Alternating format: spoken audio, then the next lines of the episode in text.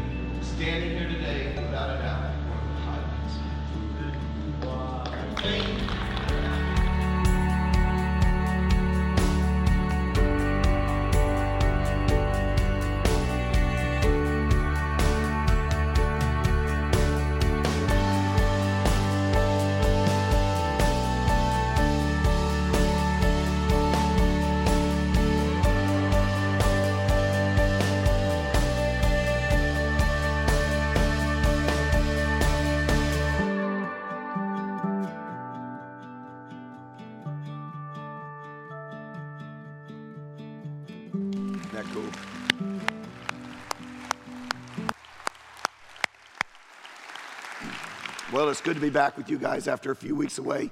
and uh, let me tell you, I appreciate the break. Um, it gives me a chance to get ahead of my studies, to, to recharge a little bit, refresh. You can probably tell I'm not that fresh right now. In fact, this is my third straight day of running a fever. I got something going on I brought back Tuesday night from Uganda. And uh, we're going to try to get through this. By the way, the good thing about having a fever is you, you really can't be held responsible for what you say. and I went to the doctor and I said, You know, I don't care about the fever, but is there something that can help me talk? And he gave me this concoction, and uh, I will tell you, it included whiskey. Now, I, I normally don't drink whiskey, and uh, I tried it, didn't really help my throat, but I'm going to be honest with you. You look better than I remember. I'll tell you that right now. I'm just kidding. You don't look any better. Uh, uh, this is where I've been the last five weeks. I went to Uganda where we dedicated the worship center. It was incredible. Came back, three days later, we got on a plane and went to Haiti, where we began to explore the possibility of starting our first international campus in Port au Prince. Came back and spent a few days with the family, then went back to Uganda with our two Haitian pastors, also Chris and Jackie Jones from Ship of Zion down in Southeast Raleigh, to look and talk about what's possible when God is moving. But even though the past five weeks have been a little bit of hectic, hectic without the deadline hanging over my head uh, of having to speak every weekend, I got to tell you, God has been showing me some very specific things about our future. I think it's because I've just had more time to pray, more time to reflect. I've had more time to process and pray and just to rest and, and, and just to let things just kind of wash over in my mind. and when it comes to Hope Community Church, I think the vision is clearer than ever. And I got to tell you this, I'm entering into my 20th year since I started the church, and I'm more excited now about where God is taking us than I've ever been in my life. By the way, the journey we've been on up to this point hasn't been bad. Uh, you look at all of our campuses, our Sunday morning attendances, every one of our campuses, we're pretty much at capacity. And that's creating some problems, some challenges that we're going to be dealing with over the next few weeks. We're going to be saying more about that. But what a great problem to have, right? On top of that, uh, the number of people in our church that have connected in small groups. Uh, we had about 100 small groups a year ago. Now we have over 300 where people are getting connected together. In fact, I got this letter. I want to share it with you. It says Dear Pastor Mike, for the past four years, We've driven to Hope from Sanford to serve and attend services every weekend. On these drives, we often discuss whether we get lost in the crowd if something personal happened since the church is so large. Unfortunately, we had the opportunity to find out three weeks ago when our 17 year old son was struck by a vehicle and killed instantly. The good news is that we cannot imagine a church being any more supportive than Hope was. The first people to arrive at our home after the word got out was our small group. They brought us dinner, made phone calls to the church to get things in motion, and provided encouragement and support. The following day, we had to go to the funeral home to identify our son's body. We came home to four of the Kid City staff who had driven down to love on us, cry with us, offer prayer, and begin planning the service. Working with Brian and Brian and Laura and Melissa in Kid City has always been rewarding because they constantly show their appreciation of volunteers.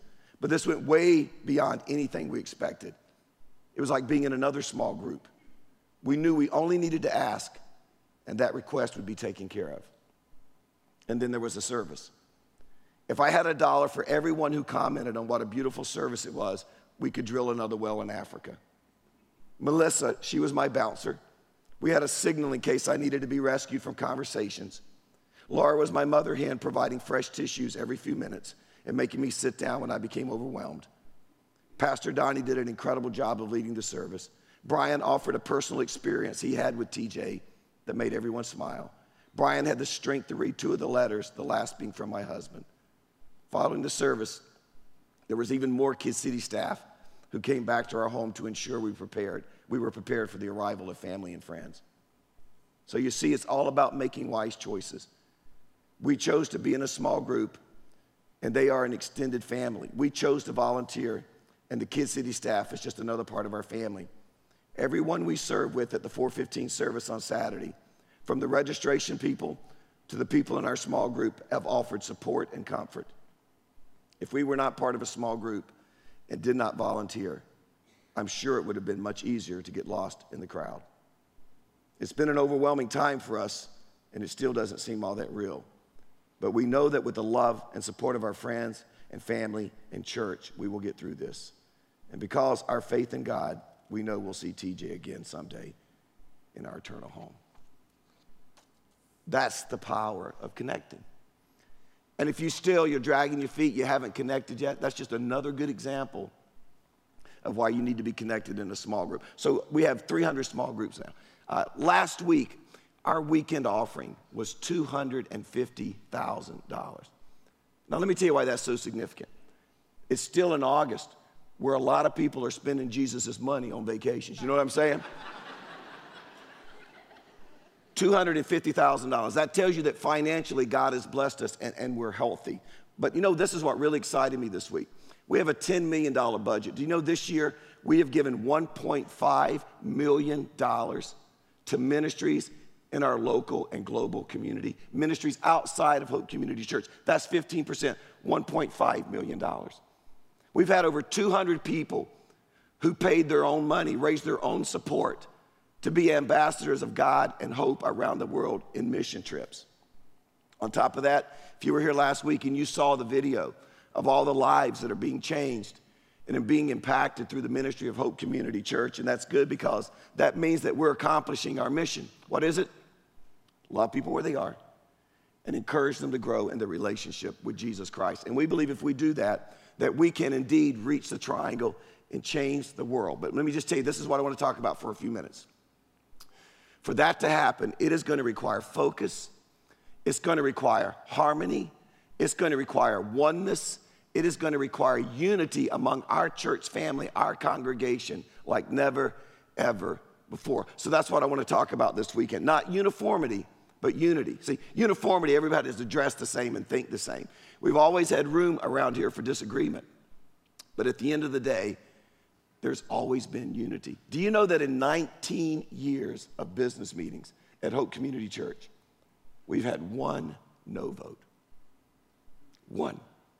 I don't know that there's a church on the planet that could talk about having that kind of unity, but God has blessed us. So I want to talk about the unity it's going to take for us to arrive at the destination where I believe that God is taking us. By the way, if you're new, that's kind of the way we operate around here. Proverbs 16 9 says this In his heart, a man plans his course, but the Lord determines his step. We believe that. We can make all the plans we want, but at the end of the day, God is going to determine where we're going to go. So we would much rather, instead of spending a lot of our time, investing a lot of our energy coming up with a, a 10, a 15, or even a 20 year plan, we would much rather in leadership spend time with God, finding out what is he doing and how can we join him and be a part of what he's doing. And when we discover that and we go with him, God will take us on an amazing journey. And if we are a unified body, it's incredible what we can do. In fact, when Ronald Reagan was in the White House, he had this little plaque on his desk. I now have it on my desk. It says this There is no limit to what a man can do or where he can go if he doesn't mind who gets the credit. And I thought that's true of a church. There's no limit to what a church could do, there's no limit to where a church could go if we don't mind who gets the credit. So if you have your Bible, that's what I'm going to talk about. Uh, the book of Joshua, turn over to Joshua chapter 1. And as you're turning there, let me just kind of bring you up to speed. This, I'm not going to tell you what's in here, but let me just get a little drink here. You know the story of the Hebrew people. They were slaves for 430 years. And God said, That's enough. So, through a burning bush, he speaks to Moses on the backside of the Midian desert where Moses is working for his father in law at 80 years old, taking care of his sheep. I mean, you're talking about a dead end job, right? And God says to the burning bush, Moses, you're going to be the deliverer. You're going to go back to Egypt and you're going to lead my people into the promised land, the land that I am going to give them. And if you know the story, Moses argued, he complained, but finally he submitted. He went back to Egypt and he went before Pharaoh. And he said, Pharaoh, let my people go. Pharaoh said, I don't think so. And so the 10 plagues came, and after the 10th plague, finally Pharaoh said to Moses, Get those people and get them out of here. Uh, historians tell us that by this point, there were probably about two to two and a half million Jews who were enslaved in Egypt. So Moses begins the Exodus, and they go across the Red Sea and they begin to make their way. Get this now, it's only an 11 day journey on foot to the promised land. And they make it there and they get to Kadesh Barnea and they're looking over into the land that God has already promised them. And they send the spies into the land, and the spies come back and say, Fortified cities, giants in the land, strong armies. Ten of the spies say, We shouldn't go in. Caleb and Joshua said, We should go in. They didn't go in. And you remember to punish them because of their lack of faith, they wandered in the desert for 40 years. Now, when you get to Joshua chapter 1, most of these uh, Hebrews we're looking at, they were born during that 40 year wilderness experience. I'm sure that some of them remember when Moses parted the Red Sea. I'm sure some of them remember when Moses got water out of a rock. I'm sure some of them remember the manna that came down from heaven, but most of that generation has died off. In fact, if you look at Deuteronomy chapter 34, verse 5, it tells us that by this point, Moses has also died. So we have this new generation that was born during 40 years of wandering through the desert, and they're back at Kadesh Barnea, and they're ready to finally move into the promised land, and they're ready to move under the leadership of their new leader. His name is Joshua. In fact, let me show you something. In Joshua chapter 1, God lets Joshua know that he's going to have his back. He says this in chapter 1, verse 5 As I was with Moses, so I will be with you. I will never leave you nor forsake you. Now you're going to notice a theme here. Be strong and courageous because you will lead these people to inherit the land I swore to their forefathers to give them. Be strong and very courageous. Be careful to obey all the law my servant Moses gave you. Do not turn from it to the right or to the left, that you may be successful wherever you go. Do not let this book of the law depart from your mouth. Meditate on it day and night, so that you may be careful to do everything written in it. Now, notice this last phrase then you will be prosperous and successful. Now, that doesn't mean that they're going to be rich. It means that if they will live this way, they're going to find themselves in the sweet spot of God's will. And what we're going to see in this story, when you are in the sweet spot of God's will, you are invincible. When you are in the sweet spot of God's will, you have that God confidence that you can handle any challenge that comes your way. So Joshua, he steps up, he becomes the leader of the people. And I want you to see the amazing things that they could do together because they were unified. Let me give you the first sign of unity, uh, unified people, then we'll kind of unpack it. Here's the first one. You're going to notice that they rallied around God and their leadership without fear. Now, they've been on this journey for 40 years, but they still haven't got to the promised land. Now they're back in Kadesh Barnea. They're getting ready to go across the Jordan. It's within their grasp. And I want you to see how, how they respond to Joshua in chapter 1, verse 16. If you have your Bible, Joshua lays out the plan for going in. They said in verse, uh, verse 16, uh, Whatever you have commanded us, Joshua, we will do. I mean, that's cooperation right there. Wherever you send us, we will go. That's availability. Just as we fully obeyed Moses, so will we obey you. Well, that's commitment. Only may the Lord your God be with you as he was with Moses. Then he says this they say this Whoever rebels against your word and does not obey your words, whatever you may command them, will be put to death. I mean, that's loyalty right there. If they don't obey you, we'll put them down. And then he says this, they say this, Joshua, just be strong and courageous. So there's encouragement. There's cooperation, there's availability, there's commitment, there's loyalty, there's encouragement. And it's easy to make those kinds of statements when there's nothing on the line. But if you've ever read the book, you know that the plot thickens. Uh, up to this point, it's been fun and games. When they were ready to cross the Jordan River, it opened up, they walked across. Nobody's had to fight yet.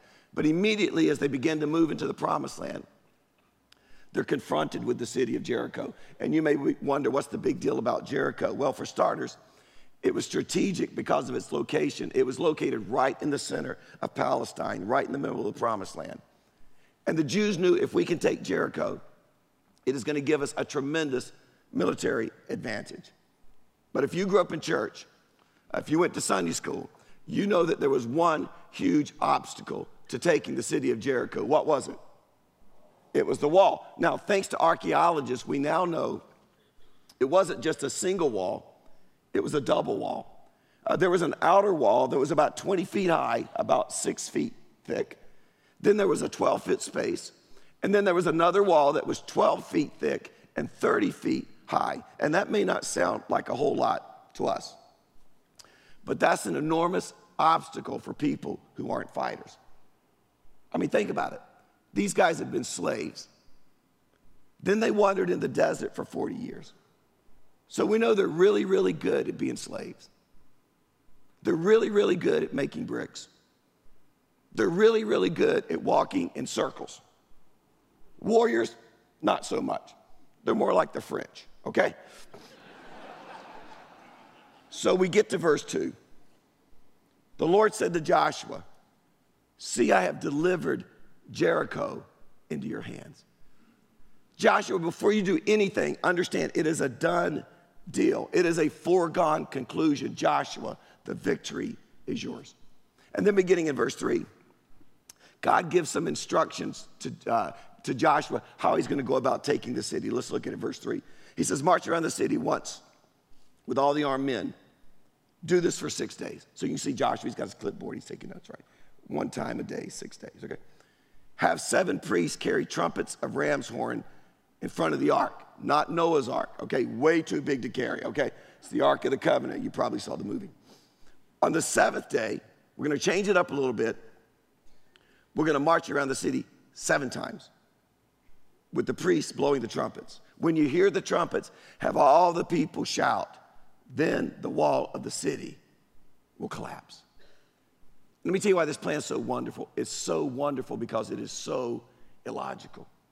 But I'm going to tell you something because I've been in leadership. I can speak for Joshua. The real challenge is when Joshua now has to go to the people and tell them the plan. Can you imagine that scene? Okay, guys, this is what we're going to do. Monday morning, tomorrow morning, we're going to get up. Everybody put your walking shoes on. We're going to walk around the city. Okay, what else? That's it. Tuesday, we're going to do it again. Wednesday, Thursday, Friday, Saturday, we're going to do it again. Make sure you get a good night's sleep on Saturday. Because come Sunday, we're going to march around it seven times. And the priests are going to blow the trumpets, and we're going to shout, and the walls are going to fall down. Any questions? But what's really interesting here, this plan is totally illogical, makes no sense whatsoever. You don't read of any reluctance, you don't read of any resistance in this entire story. You don't see somebody going back to their tent and saying, Ain't nobody got time for that. You don't see that. Not, you know. You don't hear of anybody say, This is stupid. Joshua's lost his mind. Where's Moses? Now, Moses, man, that was a leader. You don't hear that. They're like, All right, lace up your walking shoes. Let's get going. Now, as I said earlier, these aren't the Israelis of the 21st century. I mean, you look at Israel wrong now, they will just flat wear you out. I mean, they just dare you to point a missile at them. You know what I'm saying? These guys, they're not fighters, they're backpackers. They've been out walking, wandering around the desert for 40 years. They walked through the Red Sea, they walked across the Jordan. Now they're getting ready to walk around a city. It's like, okay, God's sitting up in heaven looking at them thinking, what have I got? Well, they're pretty good at walking. Let's go with their strength, right? So they're gonna, they're, they're gonna walk around. By the way, I always try to, and, I, I've been to these ruins. It's quite interesting because it says they actually collapsed. And if you go to the ruins, they literally collapsed right on top of each other. But uh, can you imagine the, the, the guards at Jericho checking this scene out every day? Hey, Fred, here they come again. Well, there they go. You know, back to the camp, order a pizza, take a shower, do the same thing tomorrow. They do that every day for six days, nothing changes. And then the seventh day comes. They follow the directions to a T. Seven times around. And according to verse 20, the trumpet sounded, the people shouted, the wall collapsed. Do you know what the moment of truth was? It was that seventh time around, and the trumpet sounded right before they shouted. Because you know they're thinking, man, if this doesn't play out like Joshua said it did, it's going to, we're going to look like a bunch of idiots, right? But they shouted and the wall came down. And it's interesting. Read the story yourself. Nobody's surprised. Which leads me to the second sign of unity. They accepted this new, unusual plan without any resistance whatsoever. I mean, it was an unusual strategy. It was a lot, an illogical strategy, but their attitude was like, well, let's just trust God and let's just do it. Let me just say something about our future.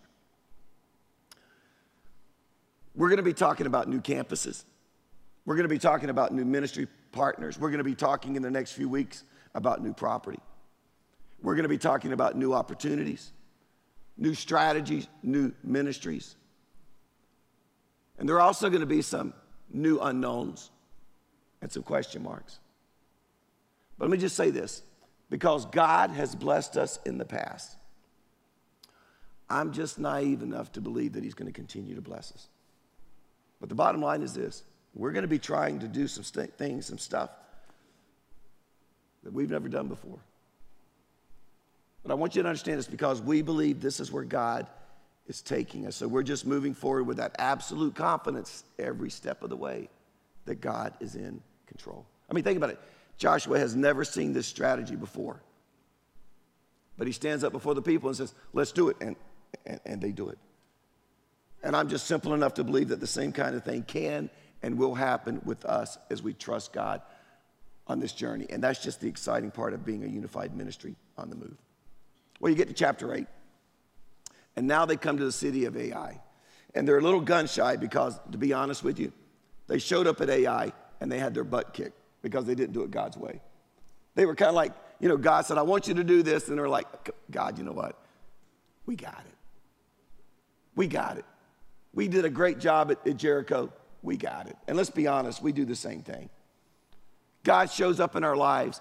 God parts a Red Sea. God does a miracle, and we forget it was God. We start believing that it was because of our creativity, our ingenious that pulled it off. That's what happened with these people. We'll do it our way. And they suffered a huge defeat. But now they decided they're going to do it God's way. But understand, going against the city of Ai is going to employ another new strategy. It's going to be altogether different than Jericho. So here's the third sign of unity they worked as a team to accomplish their objective without jealousy or competition. Joshua chapter 8. It's an ambush plan. This is what Joshua tells the guys I'm going to take 30,000 of my best fighting men, and you're going to go hide out in the woods behind the city of Ai. I'm going to take another group of men, and we're going to attack the city. Full frontal assault. When the soldiers from Ai come out to fight us, we're gonna yell retreat and we're gonna run for the hills and they're gonna follow us. They're gonna chase us. When they begin to chase us, you 30,000 hiding behind the city, you come around, you take the city, we've got them trapped in the middle, we will wipe them out. Great plan. But this is what I want you to remember. Some of the people would get to be with Joshua. Some of the people would have to serve under other leaders. Some of the people would be in the forefront. Some would be in the background, some would be in the shadows. In other words, they're all involved. But at the end of the day, only one group really gets the spotlight. Only one group really gets the glory, and that's the group that's with Joshua. But it doesn't seem to bother them. In fact, you don't find anyone in chapter 8 saying, I want to be in this group. I want to be in Joshua's group. You don't see that. You don't see anybody saying, I want to ambush. I'm really good at ambushing. I'm from a long line of ambushers, right? You don't see any of that. They worked as a team to accomplish their objective without jealousy or competition. And they were able to pull off the impossible because they were unified. Remember the quote there's no limit to what can happen. There's no limit to where you can go if you don't care who gets the credit. Let's wrap it up. Chapter 10, see one more sign of unity. These guys are tired, they're exhausted. I mean, they did all that walking around Jericho. They got to Ai, they had the emotions of being defeated and then the physical exhaustion of going back and having to attack again. But now the end is in sight. They got one more battle, but it is a huge battle. In fact, the five kings of the Amorites, these are the really bad guys, they figure out the only way to stop this Hebrew juggernaut that is moving through Palestine, moving through the promised land, is to combine their forces. So they amassed this huge army. Look at chapter 10, verse 8. It says this But the Lord said to Joshua, Do not be afraid of them. I have given them into your hand. Not one of them will be able to withstand you. And then it says this After an all night march from Gilgal, Joshua took them by surprise. The Lord threw them into confusion before Israel, who defeated them in a great victory at Gibeon. But Israel, it just keeps up pursuing these bad guys. So look at verse 11. As they fled before Israel on the road down from Beth Horon to Azekah, the Lord hurled large hailstones down on them from the sky. And more of them died from hailstones than were killed by the swords of the Israelites. So, what's happening here? God knows they're exhausted. He knows they're tired. He knows they're weary. They're suffering from battle fatigue. And God says, let me just step in, and God comes to their, the rescue. And these Hebrew people, they just sit back and watch as God sends down hailstones and he finishes off the enemies. And guess what? Here's the fourth sign of unity. As their trust in God grew and their unity increased, they felt invincible. As their trust in God grew and as their unity increased, they began to feel invincible. Now, I'm going to be honest with you, I get that a little bit because I've been here since the beginning. I remember getting kicked out of the school when we had to raise some money just to rent a building. and how somehow we came up with enough money to, to, to pay the rent and, and, and a deposit and buy chairs and, and do everything we needed to do. And then we began to grow. And we wanted to buy the building. And no bank in its right mind was going to lend us money. No way. So we found a Christian organization. They came down from Indiana. They met with us. We said, We really want to buy this building. I think it was a total of like 1.6 million.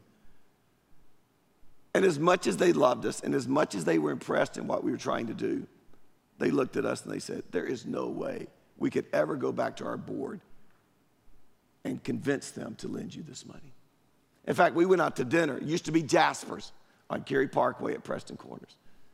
And the man who was there meeting with us, he was in such turmoil over wanting to lend us the money, but it just making no sense whatsoever. He could not even eat his dinner. That's cool. and they lent us the money. And we grew from a church of about 400 people to a group of about 1,200 people. Do you know we had less than 100 parking spots? And we had 1,200 people. I mean, that's, that's a miracle right up there with the Red Sea, right there, I'm telling you. Like a clown car on Sunday when everybody came to church at Hope back in those days. We thought we need some property. And you know the story. We prayed, and a businessman gave us this property. But you know, property's not worth a whole lot if you can't build on it. We still didn't have any money. So we called this organization that had lent us money before, and we said, Would you lend us money again? How much you need? Oh, about $10 million. Nope. Can we talk about it? Nope. And finally, they called us back and they said, Okay, we'll work with you but you got to raise two and a half million dollars. Now, in those days, we, we were just poor, no sugar daddies in hope. A lot of college kids, a lot of young families with kids. And I knew, I knew that wasn't going to happen. So we got together a little banquet. We, I, got, I got the list of like the top givers at the church because I thought if I can get them on board, then maybe I can get everybody else on board. But I was working with a consultant. He says, You're going to need one and a half million dollars from this small group of people. So there was about 120 of us that got together for a little banquet. And I cast some vision. And I, I, these are my peers, these are my friends. Our kids are growing up together. I'm looking at these losers. I'm like, there ain't no way in the world there's one and a half million dollars in these deadbeats. You know what I'm saying? We prayed. We didn't get one and a half million. We got 1.8 million. We went back to our congregation, the other thousand. They were able to scrape together 700,000. We got our two and a half million. We move here, we run out of parking. It's kind of a trademark of hope.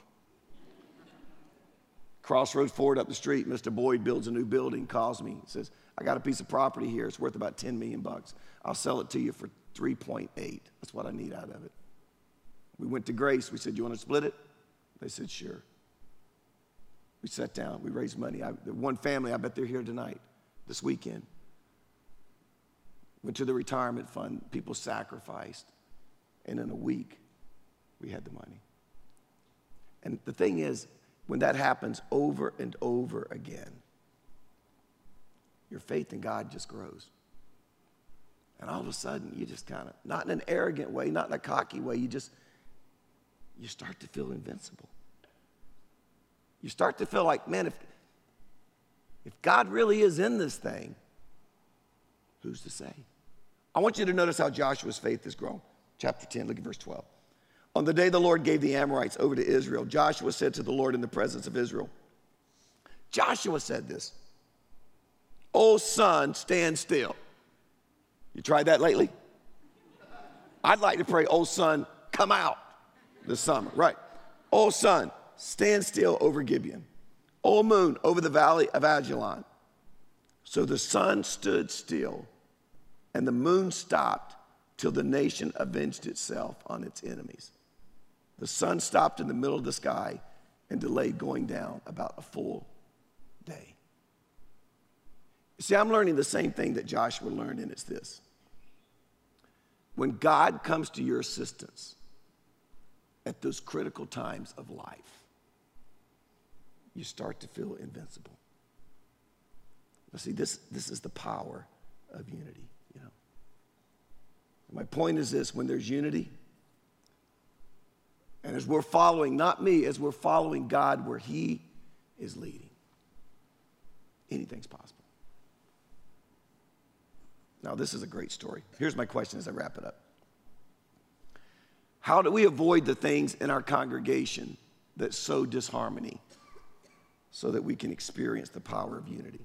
I mean, when you think about it, there used to be just one church.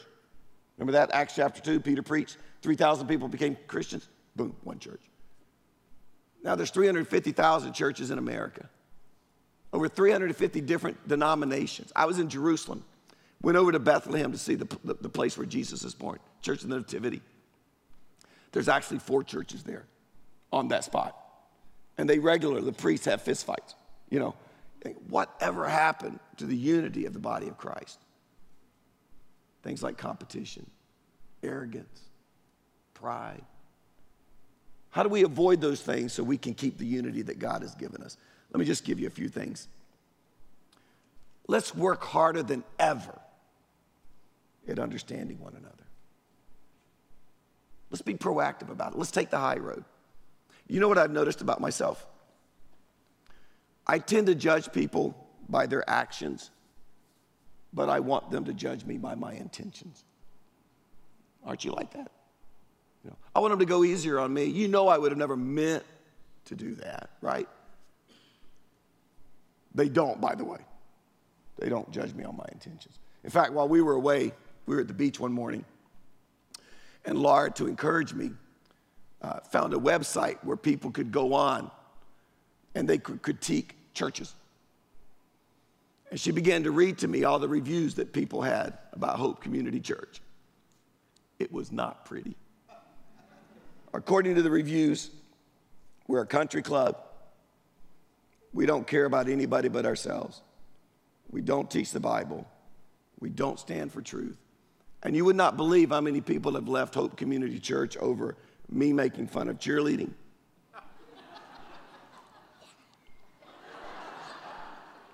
or the Tar Heels or Fuquay or women who watch The Bachelor.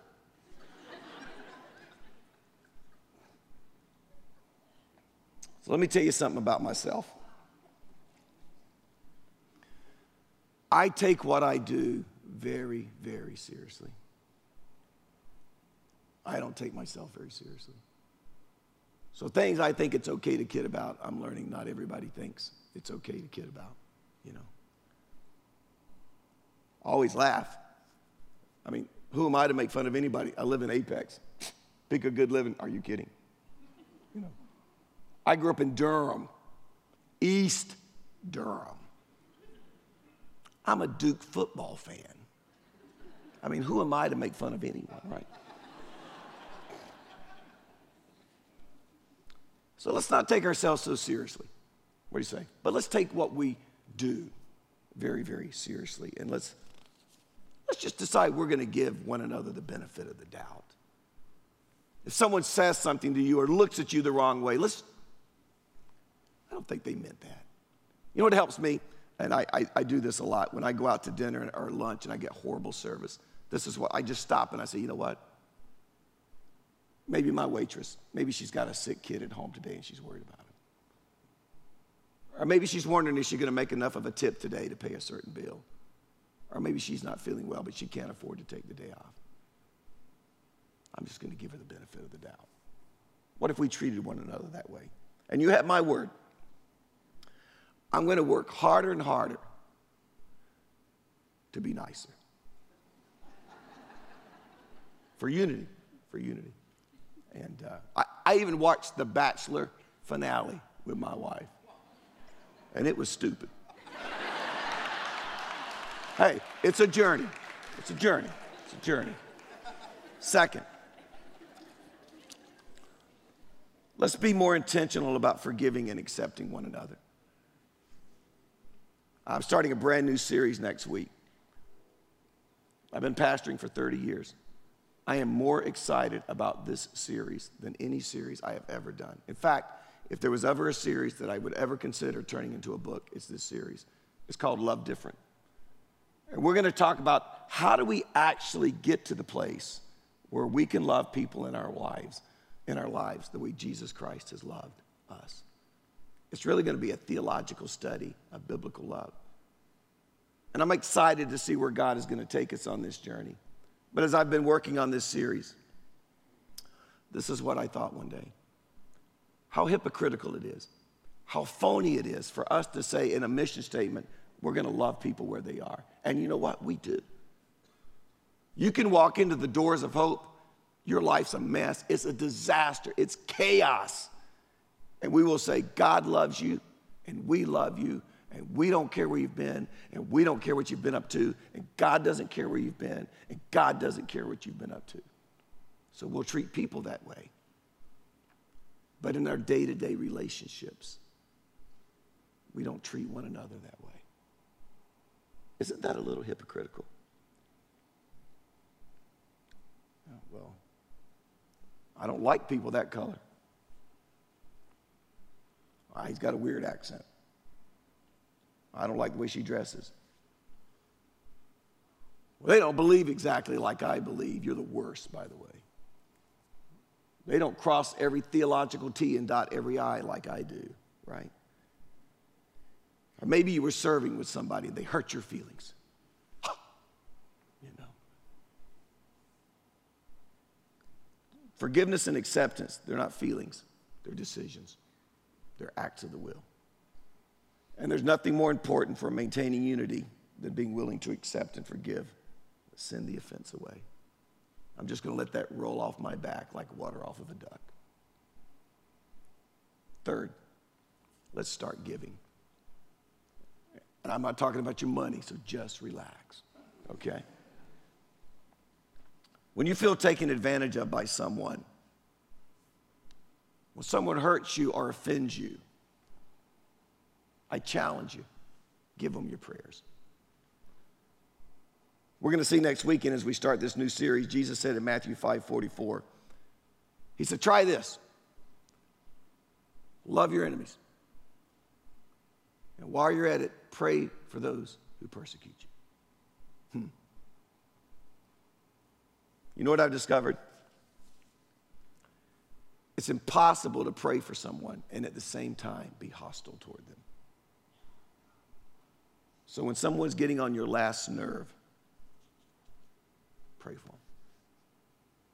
When someone is getting on your last nerve, give them acts of kindness. But go slowly. You don't want to freak them out. They wonder what the world's he up to, right? ease into it, right? Now, can you imagine the example we could be to the rest of the world? Or even the triangle if we work together with this kind of unity? Jesus said this in John 13 35. They will know you are my disciples if you compete and fight and compare. Didn't say that. He said, They'll know you're my disciples if you love one another, if there's that kind of unity. At the end of the day, that's what we need unity. And when it works the way God designed it, it's an amazing thing to watch. Now, mark this date down. Sunday night, September 15th, 6:15. It's our vision night. I want you to be here. It's going to impact every campus, every campus. We're going to extend our budget, so we're not going to spend a lot of time on the budget. We want to get on an annual, yearly budget. So our budget normally ends on August 31st. We're going to take about two minutes to extend it through the end of the year. We're not changing anything so that we can get on a budget. And then come later in the fall, we'll present a new budget for January 1. So that's just, just to get that out of the way. We're going to approve some new elders. This is huge because these are the people who lead our church. We're going to be talking about a new facility for one of our campuses. We're going to be talking about new property. We're going to be talking about expansion. We're going to be talking about some new ministry opportunities. And I want you just to decide right now, I'm going to be there. And I'll tell you this it's exciting. And it's just a little bit scary. But that's okay. This is what Bill Hybels said last week at the Leadership Summit. Every significant vision that God births in you is going to put your courage to the test. I'll just warn you now where God is taking us is going to put our courage to the test. But I think the victory is going to be incredible. And while you're thinking about that, next Friday night, right here, for all the campuses right here, we're having a prayer and praise night. And we're just going to worship and we're going to pray about our future and where God is taking us for unity, for resources, for wisdom. That's Friday night, 7 o'clock to 8.30, right here in the auditorium, all of our campuses. It would be one of the most important things you could do. I hope you'll be here with us. Let's pray together. Father, thank you. Thank you that you would even begin to allow us to partner with you. Thank you that you love us. Thank you that you never give up on us. And Father, I thank you for the staff here. I thank you for the team. I thank you for the elders. I thank you for the volunteers, the ones who give and serve. Father, I thank you for the ones who just smile, the ones who invite. I'll never forget, Father, meeting a lady one time who introduced me to the 100th person she had invited to Hope Community Church. Father, we don't want to be a country club. We want to be on mission with you. And give us the unity we'll need to do great and mighty things with you. In your name we pray.